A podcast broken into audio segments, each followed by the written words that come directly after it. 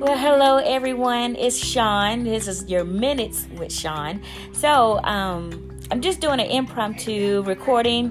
I wanted to share with you all just a couple things again. I always like to share my heart and share what's on my mind with you all. So today it was just on my heart because I'm ha- I have my my beautiful nieces and my handsome nephew here with me and it just made me think how often you know we spend time of building businesses and building, you know, a life for our family that we sometimes can forget to spend time with our family.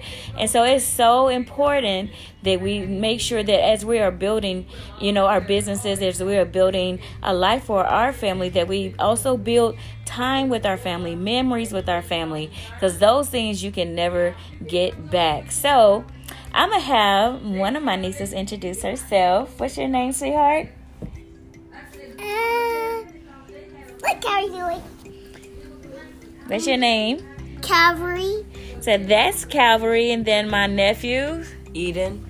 Eden. My other uh, niece has not gotten too shy. She doesn't want to say her name.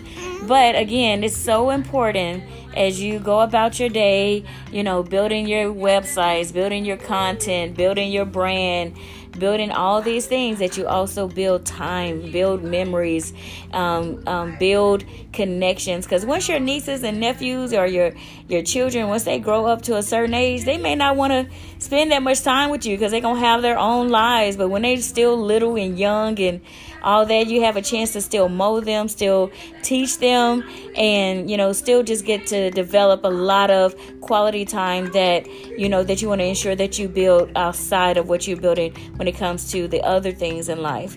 Um, family is very important. It's actually biblical. Um, so as you go about your day, don't forget those who matter the most. Build your brand, build your business, but also build memories with your family. And I hope you enjoy the rest of your day today. Bye.